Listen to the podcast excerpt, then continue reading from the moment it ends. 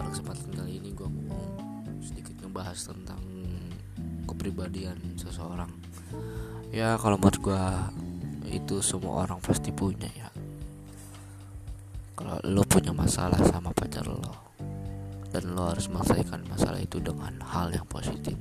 Belajar minta maaf duluan. Ya gue sebagai cowok nggak usah malu dan kita sebagai cowok nggak usah malu untuk belajar meminta maaf duluan kepada seorang. Maupun pacar ataupun teman keluarga dan lain-lain. Ya lo ambil positifnya dari itu semua. Dan ketika lo udah merasa dewasa lo jangan mau egois dan lo jangan mau menang sendiri. Dan lo harus tetap rendah hati. Itu pesan gue buat lo Thank you.